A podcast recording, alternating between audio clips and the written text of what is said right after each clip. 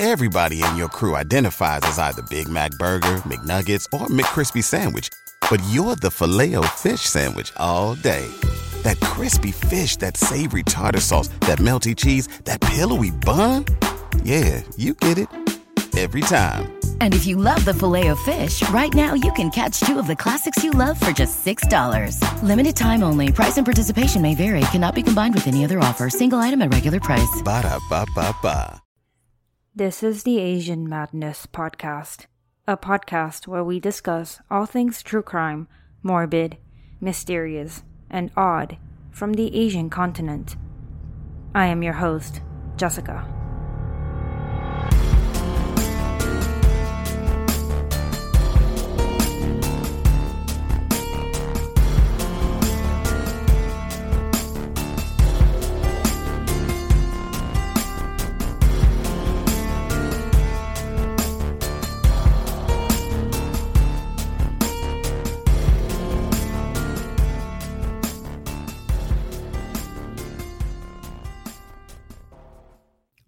Hi, friends. It's another episode from the Asian Madness podcast. Thanks for tuning in, for sticking around, for leaving reviews, and for being cool with me. I appreciate it immensely. So let's get right to it. Today's case is actually a highly requested case, and I admit I've sort of been putting it off for quite some time because some other podcasts have covered it in the past few years. Of course, it does deserve to be talked about, but I just wanted to wait for a bit talk about other lesser known cases in the meantime. This case technically has two time periods one that is significantly older, and one that is quite recent. Similar to the whole Golden State Killer, aka Original Night Stalker, and BTK situation. If anything, these case developments might give people some hope that older cases can be solved eventually since we have come so far with the help of science, especially DNA testing and matching. It definitely sucks when terrible crimes are committed and the killers aren't caught, but it's even worse when the police end up arresting the wrong person. Not only is it embarrassing for them, but it actually complicates things so much more. Some people might think arresting someone is a job well done, but only if you get the right person. Today's case is going to be that level of chaos. This is the case of the Hwaseong serial murders from South Korea, and the killer was only identified in recent years. Let's begin. Today we'll be looking at an area known as Gyeonggi Province in South Korea.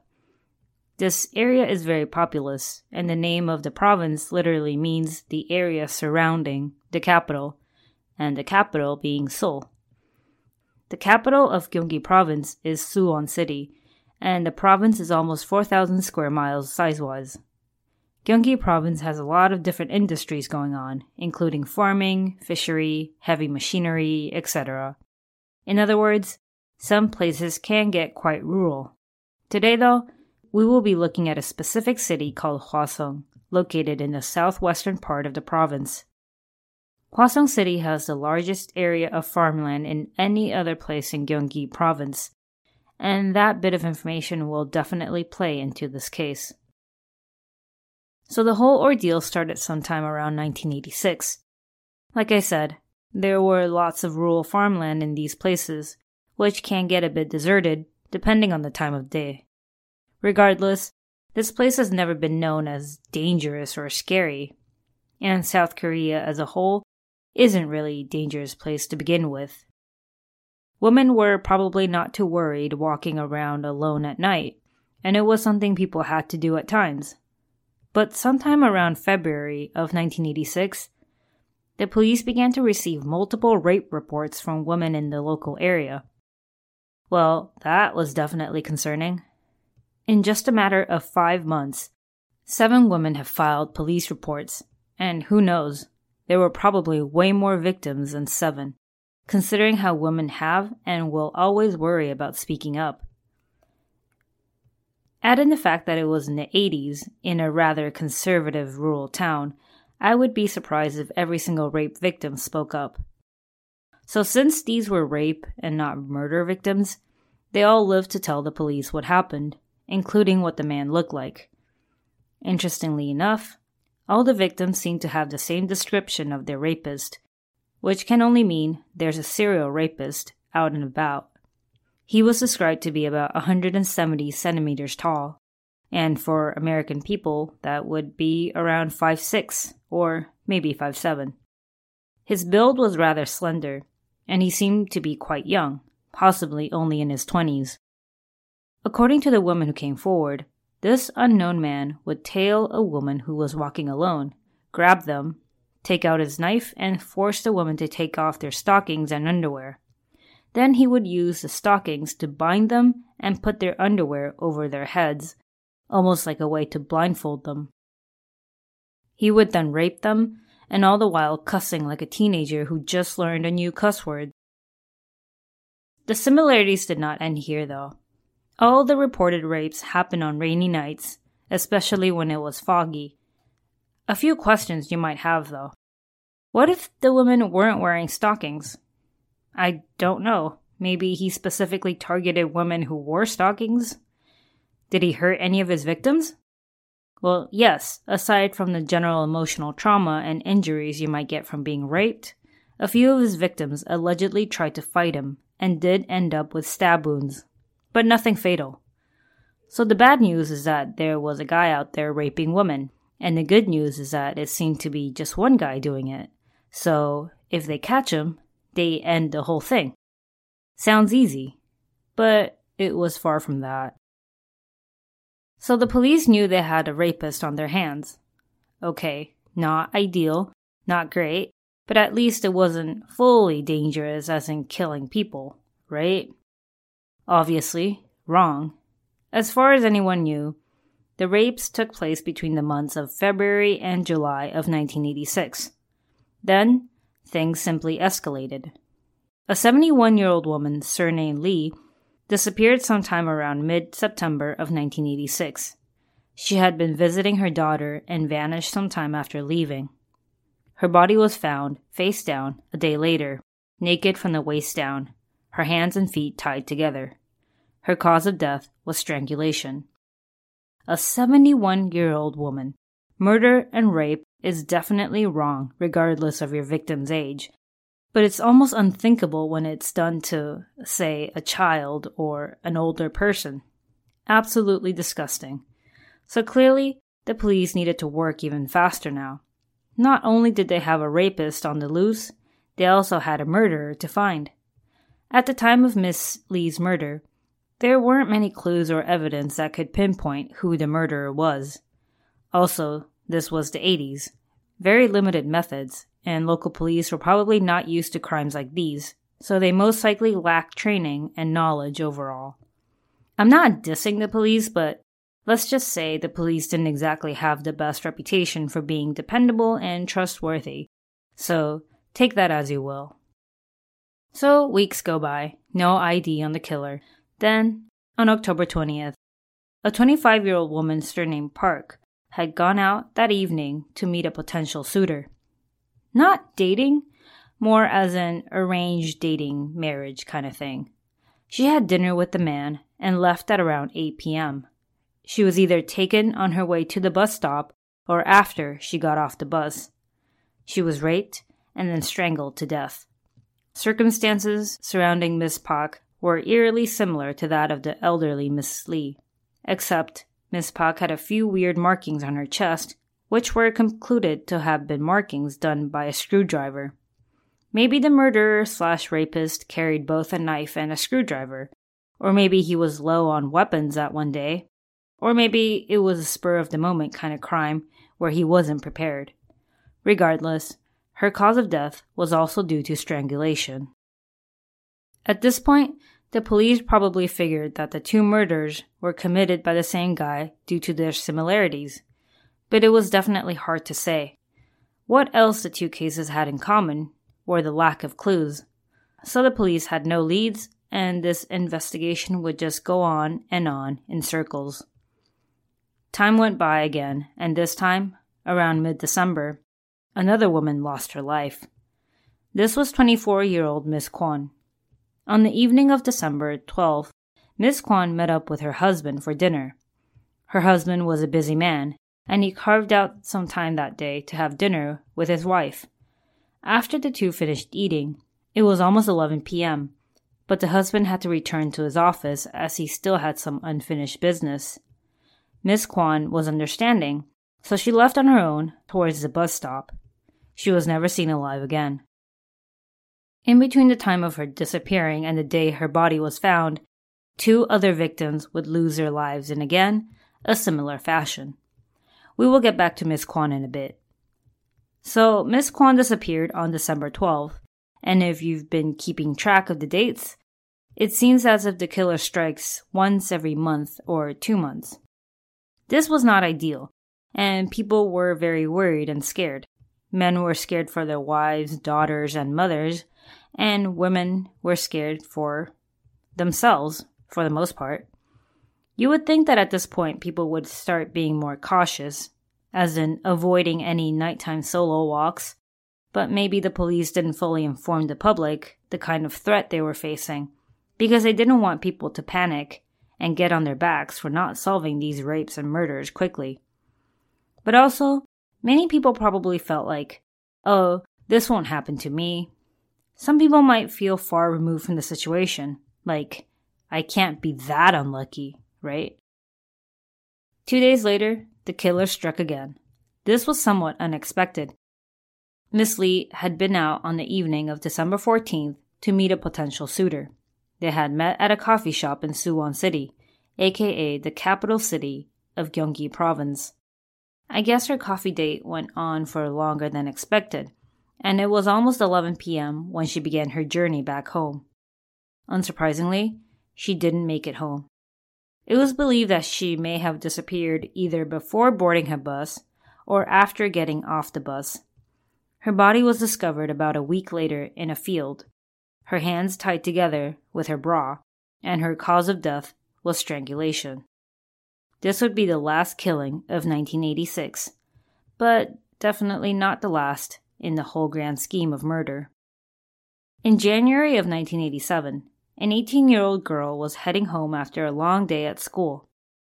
It's not uncommon for students to stay till late at school, as many schools had study periods after class where students stayed to study some more.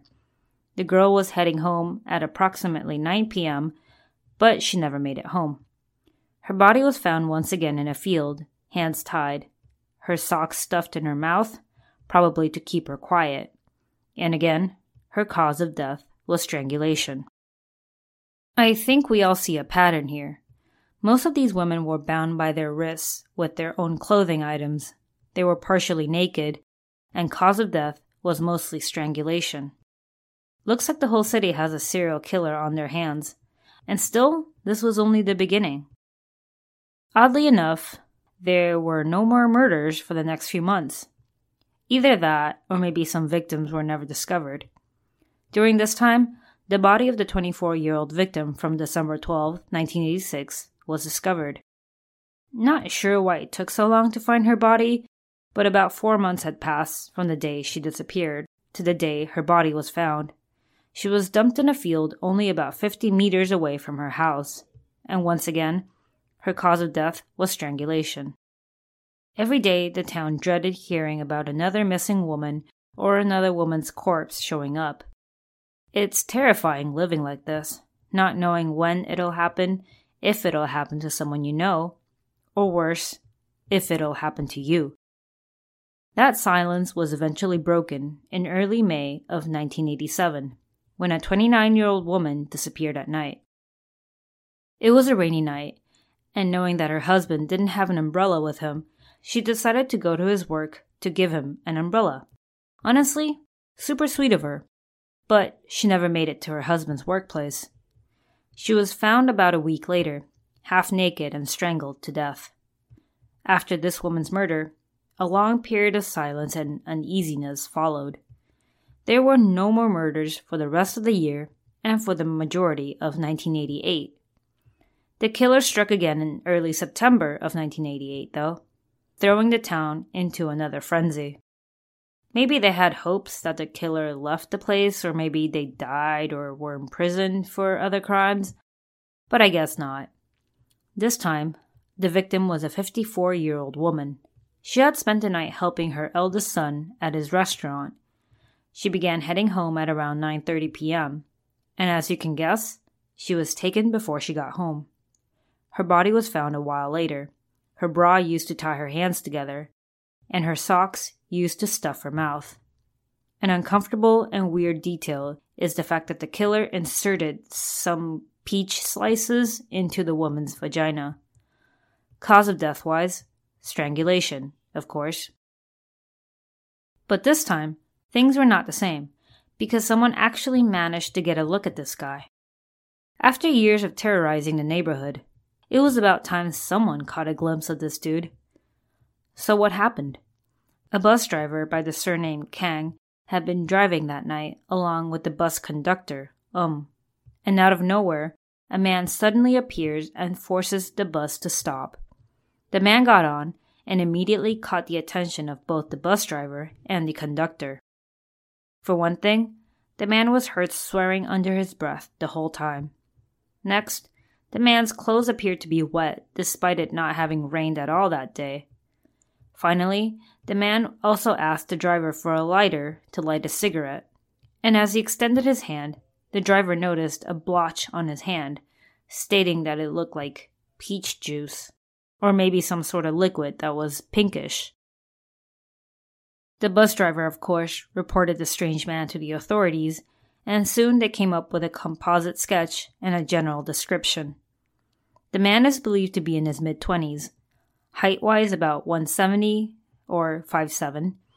He was thin, he had monolids, and was a bit hunched, as in he had really bad posture. It wasn't exactly a very distinct description, but at least I had a better idea of who they were looking for. And interestingly enough, he matched the sketch of the rapist that had been terrorizing women in the year 1986. Same guy? Maybe. About a week after the last murder and the run in with the bus driver, another woman was attacked. Well, she wasn't even a woman per se, as she was only 13, and obviously a child. Clearly, this guy doesn't discriminate, and no female is off limits to him, as long as his circumstances were in his favor. This girl was found dead in her room by her mother on the morning of September 16, 1988. This was quite different, considering out of all the murders and attacks so far, she was the only one who was killed in her house. But hold on. If the MO is so different, isn't it possible that she was killed by somebody else? The police managed to find some pubic hair on the girl's body that did not belong to her, and immediately they found a suspect. I'm kind of confused about how that works because DNA testing wasn't a thing. So, what did they do? Go around asking potential suspects for pubic hair and compare them?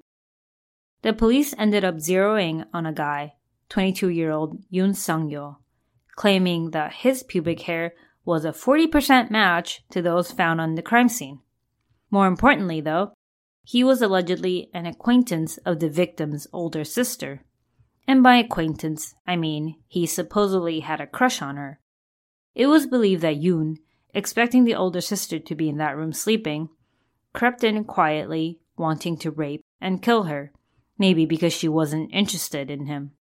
Turns out he had the wrong sister, but well, she was strangled to death anyway.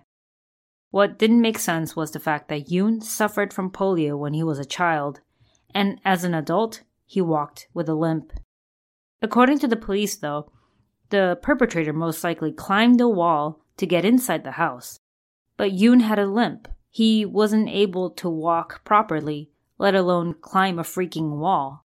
The police didn't care, though, and they were hell bent on naming him as the killer. They didn't think Yoon was the killer for the other cases, but strongly believed that he had motive for this specific killing, and thus they labeled him as the copycat killer. He went to court, was found guilty, and then sentenced to life in prison. He was released on parole in 2009 after serving 19 and a half years. The rape and killing stopped for about a year afterwards.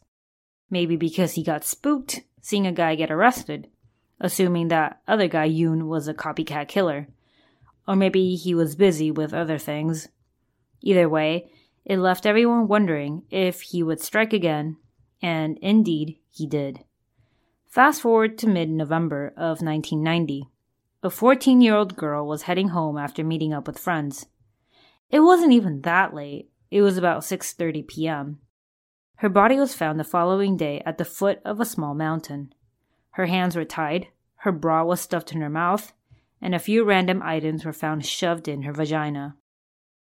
Then comes the new year, as in 1991. People are still afraid, but life has to go on. In early April of 1991, at around 9 p.m., a 69 year old woman was attacked on her way home. Her body was found in a wooded area not too far from where she lived. She was found mostly nude. Her socks had been shoved into her vagina, and her cause of death was strangulation. The police did manage to collect some hair and a cigarette butt from the crime scene, and although they were hoping to get it tested and possibly matched, it never happened. This was 1991. Forensic science and technology still had a long way to go, unfortunately. This last woman makes a total of 10 victims. The killings have decreased significantly from when they first started in 1986, but the guy was still out and about, and despite the sketch and descriptions, he was never identified. At least, not yet. Not to say that the police never bothered to make this a priority, the investigation was simply not getting anywhere. In fact, this was probably one of the biggest criminal investigations in South Korea's criminal history. The police did what they could, and they did what you would expect them to. Thousands and thousands of police officers were mobilized and assigned to task forces to hunt the killer down. They looked into thousands of suspects, compared thousands of fingerprints, and even arrested and interrogated more than a thousand people whom they believe could have been the murderer. Despite all this, nothing solid ever came of it. Hearing about all this feels a little depressing and hopeless, almost like looking for a needle in a haystack. I'm sure plenty of guys fit the killer's general description, and it probably took a lot of time to check their alibis, backgrounds, and, and eventually rule each and one of them out. So let's review what we know about this killer. He's a man in his 20s, about 170 centimeters tall, slim, curses a lot, willing to rape and murder any woman under the right circumstances, regardless of age. He smokes, and has killed at least 10 women. Oh, and for some reason, they believe that the killer's blood type was B, which would later turn out to be wrong. These attacks took place from 1986 to 1991, so it's safe to assume that he never really left the area, which also makes it even more crazy. This guy has been killing and raping multiple women in the same place for years, and his identity continued to remain a mystery.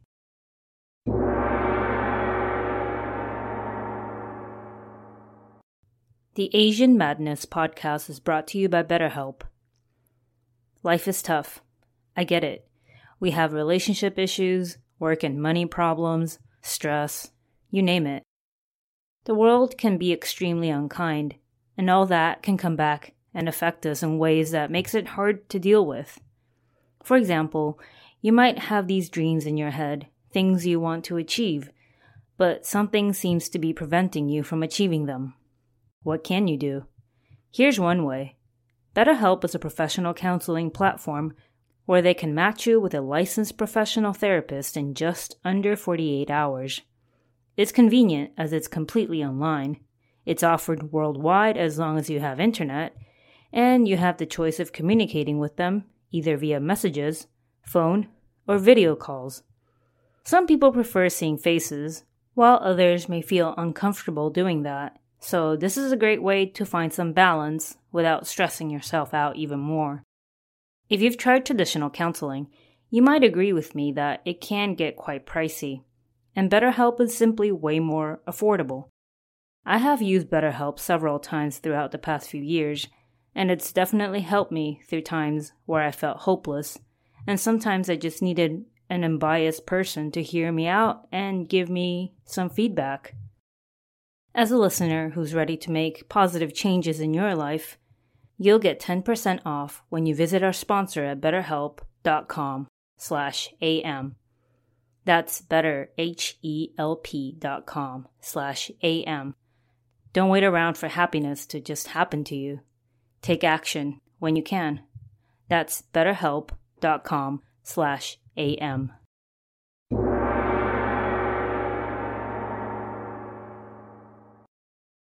But after combing through thousands of leads, did any of the suspects stand out?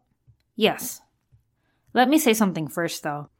I think having suspects is great and all, but before you're 100% sure, it can be very dangerous to let others know about it, especially the media and the press. We have seen so many people get brutalized by the public because they were a suspect, and instead of being concise in their wording, they make the suspect look 100% guilty.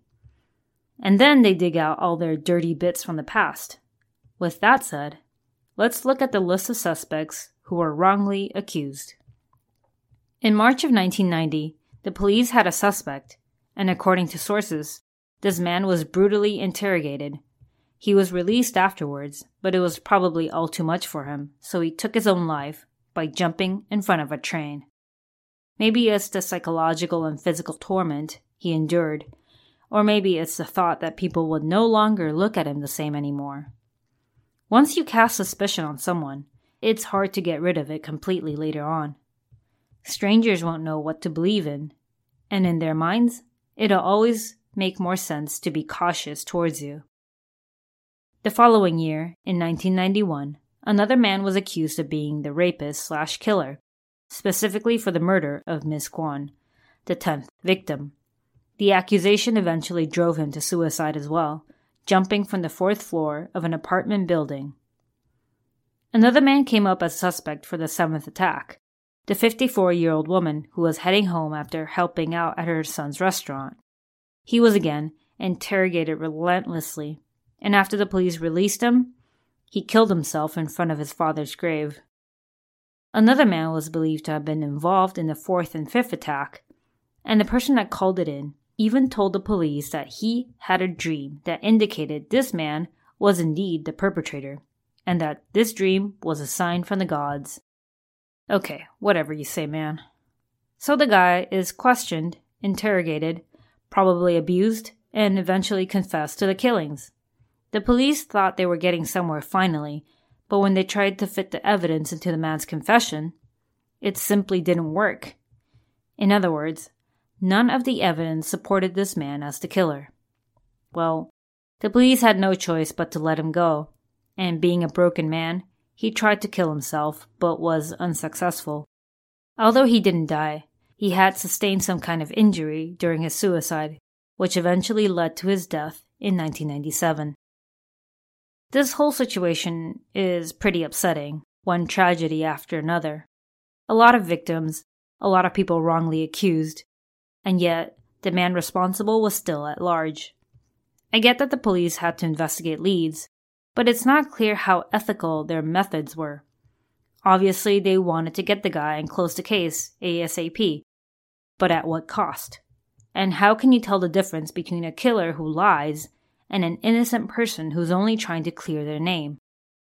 Well, this case sat around basically cold since the beginning of the 1990s, it must be so discouraging seeing time go by, year after year, and still no answer. But on the other hand, science and technology have both advanced dramatically over the years, and if any of the evidence they had collected previously were tested again later on, who knows what could happen? About 30 years after the first murder, in September of 2019, police decided to take all the previously collected evidence and test them, including hair cigarette butt, and some clothing items that belonged to the victims, which the killer may have touched. One of his victims' underwear was tested, and, surprisingly, a match came up. The DNA test result also showed that there were several other unsolved cases that could be linked to the same man. This was a huge breakthrough, because realistically, what were the odds of solving a cold case, especially after 30 years? Let me just cut to the chase now because this is a well known case and it's solved, so I don't want to play into the whole mystery vibe. The man that was identified from the DNA test would turn out to be the perpetrator behind the rapes and murders in Hwaseong, and here's what you should know about him. His name is Il Chun-jae. He was born on January 31st, 1963, in Hwaseong. So in other words, he was as local as they come. His blood type was O, not B, as the police initially stated. This might have helped to incorrectly eliminate some suspects, so that's a bit of a problem. As for his upbringing, his family was quite poor, and in general, he didn't really have much. This is the part where you look to see if anything traumatic happened to him. Because it's rare for someone to just wake up one day and decide to go around raping and killing women. So, according to sources, Il had developed a strong hatred towards women. Some say it was because of his relationship with his mother, which is possible, but another source mentioned a sexual assault incident. So, when he was still young and naive, maybe preteen aged, an older girl approached him. She basically used candy to lure him to her house, and once they were alone, she took off his pants and sexually assaulted him. Il wasn't sure what happened, but once he processed everything, it would end up impacting him in more ways than one, and not in a good way. After graduating from high school, Il headed off to South Korea's compulsory military service, which took up two years of his life. His life of crime started after he got out, around the year 1986. As you already know, he took his frustrations out on women, first by raping them, then by killing them. In the beginning stages of his violent activities, he seemed to be quite busy, killing or raping someone every two or three months. But then there was a significant gap around the late 80s till early 90s. And what happened? Well, around midnight on September 26, 1989, Il broke into a home in Suwon City, but unluckily for him, the owner caught him immediately. The police were called, and he was eventually sentenced to a year and a half for robbery and violence. He had supposedly brought weapons with him when he was breaking into the home, so it's probably not too far fetched to assume that he would have used them if needed. Il was not too happy about this one year and a half sentence, so he appealed. He said that the police had it all wrong. He wasn't trying to break into someone's home. He was, in fact, trying to run from someone who was attacking him. And when he came upon that house, he wanted to hide there. Whether or not the judge believed him, they seemed to like him as a person. He seemed sincere, not very threatening, so they adjusted his sentence and he only ended up serving a few months. He was released in April of 1990 and he went right back to his old ways. Sometime in 1991, Il married a woman and the two had a child together. It was also the same year he took the life of the last known victim, the 69 year old woman. It's probably hard for us normal people to imagine, but serial killers don't usually serial kill full time. They sometimes have families, a job, or something that helps make them seem like normal people. When normal life events happen, it usually ends up disrupting their killing schedule. And this is very likely why Il stopped killing altogether. He had a wife and a kid now. He had to be around for them a bit more, even if he hated it. Il was unsurprisingly not known to be a good husband. He was both physically and verbally abusive towards his wife. He wanted things his way. He missed the violence, and he honestly didn't give a damn about her feelings.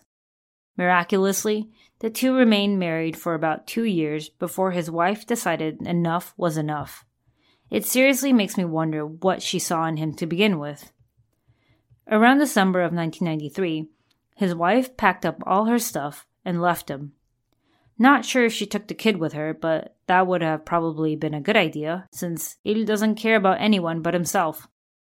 In January of 1994, Il's sister in law showed up at his house.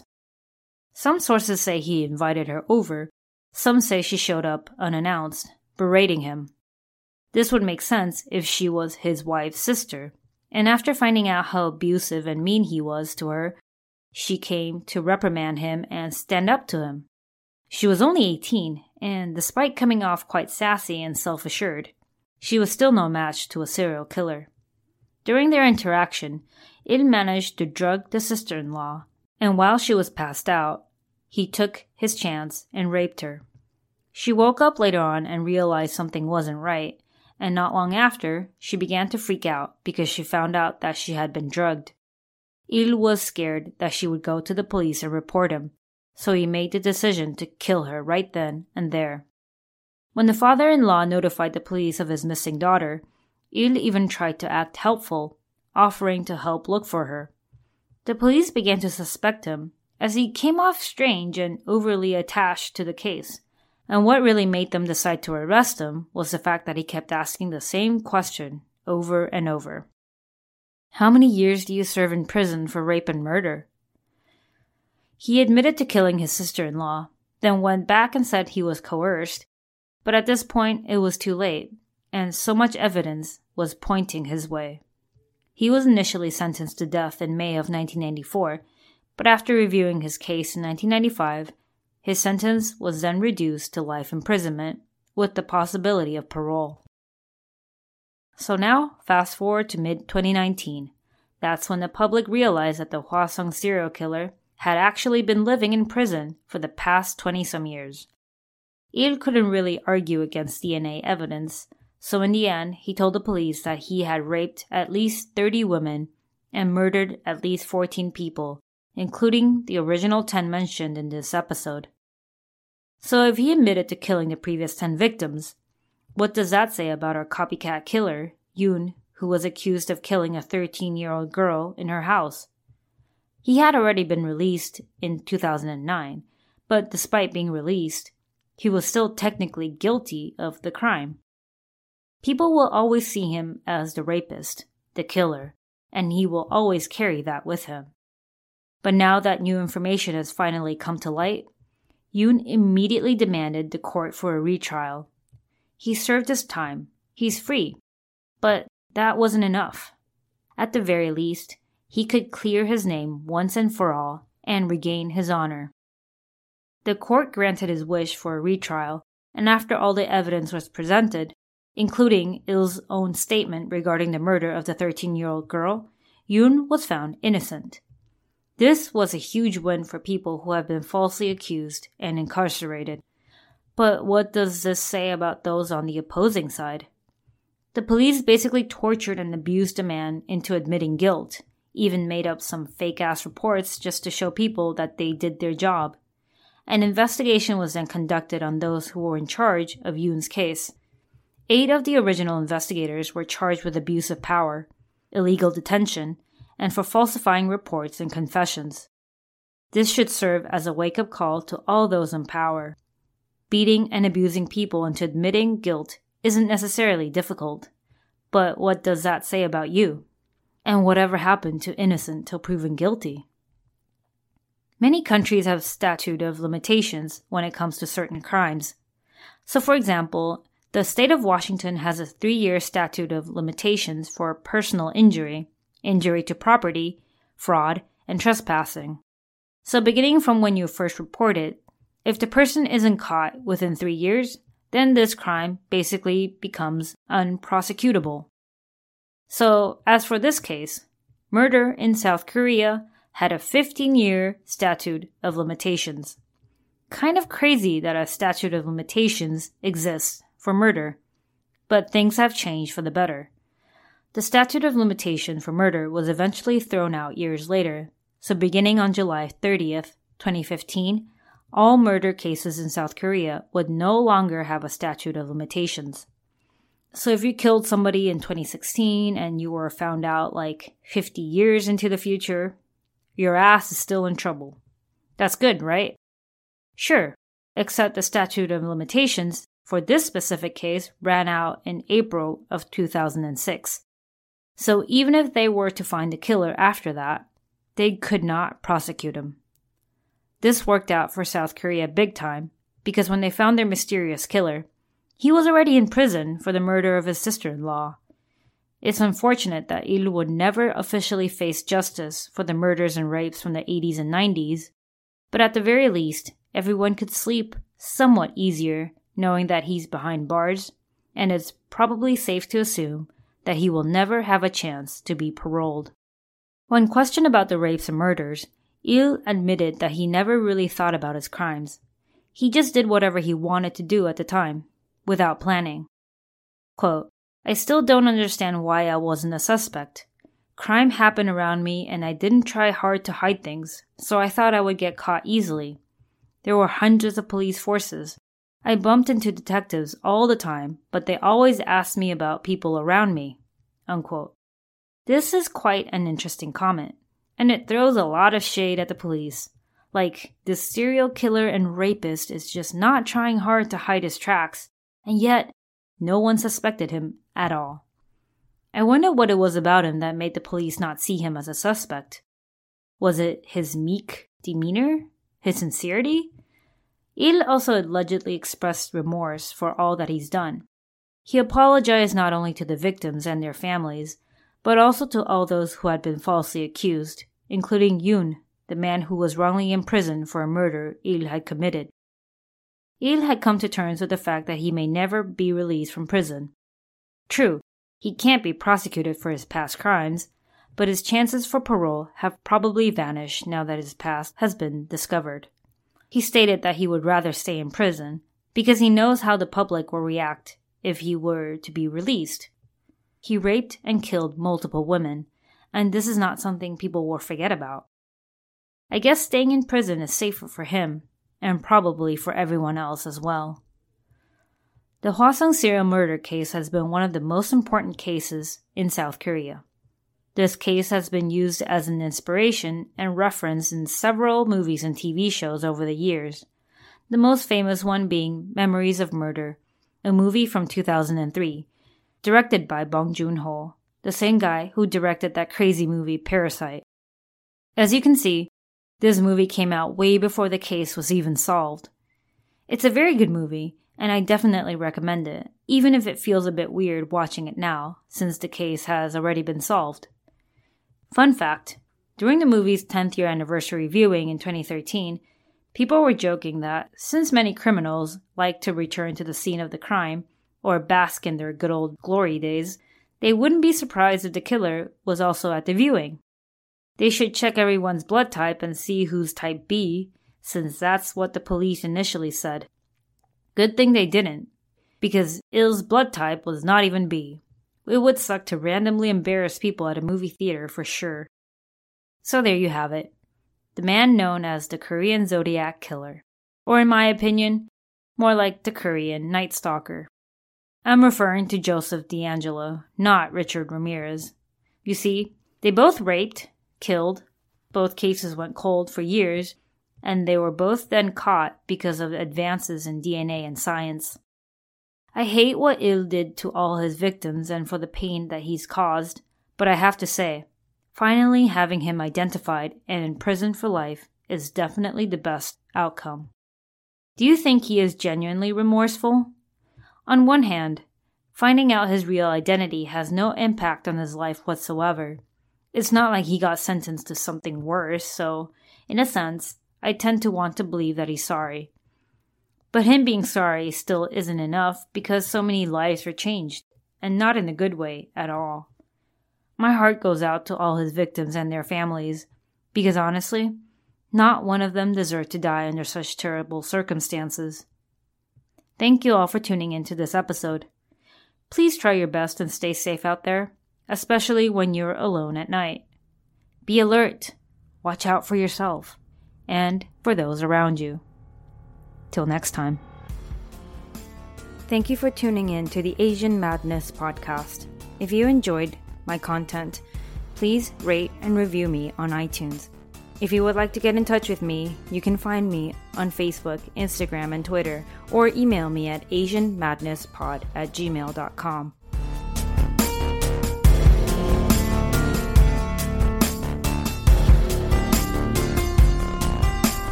Everybody in your crew identifies as either Big Mac Burger, McNuggets, or McCrispy Sandwich.